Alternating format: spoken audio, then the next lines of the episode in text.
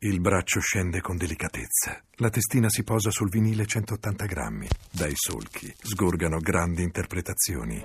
Classica in vinile 33 giri. Tuffati nel solco di una profonda emozione. La Sinfonie Fantastique di Berlioz, in edicola 14,99 euro. De Agostini. 48 uscite successive, prezzo bloccato 14,99. Guardo gli asini che volano non est-il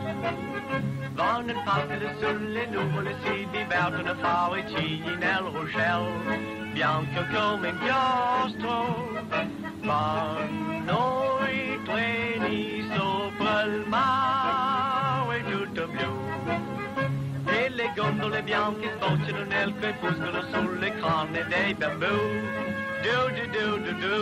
Alberto Sordi, dopo il doppiaggio del grande comico americano, diventa per tutti la voce italiana di Oliver Hardy.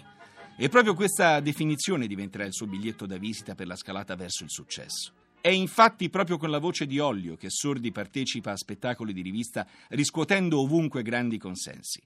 Ma anche questa sarà solo una tappa intermedia nei diabolici piani di un determinatissimo Alberto Sordi, l'obiettivo continuava ad essere il cinema.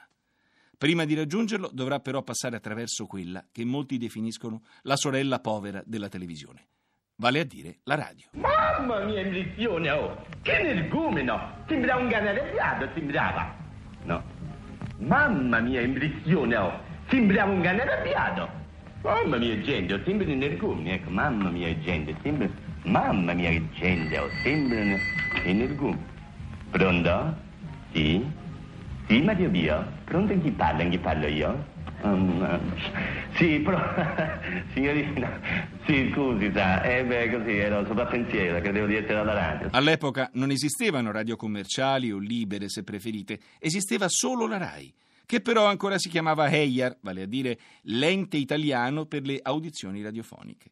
E le trasmissioni venivano irradiate proprio qui, da dove vi stiamo parlando ora, da via Asiago 10. Il direttore dell'epoca era Sergio Pugliese e Sordi capì che quello era il suo uomo. Iniziò a tarlonarlo, letteralmente. Pensate, lo seguì anche a Positano, dove il direttore si recava in vacanza. E qui accadde l'episodio che segnò la svolta nella vita e nella carriera di quello che ancora era soprattutto uno scocciatore di proporzioni leggendarie. Successe che al direttore pugliese caddero in acqua i preziosi occhiali dai quali non si separava mai e Sordi, è il caso di dirlo, si gettò a capofitto su quell'occasione. Si tuffò e recuperò le inestimabili lenti.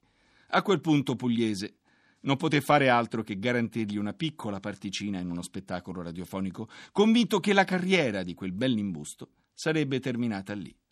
Ma si sbagliava, e di grosso. Come andò, infatti, lo sappiamo tutti.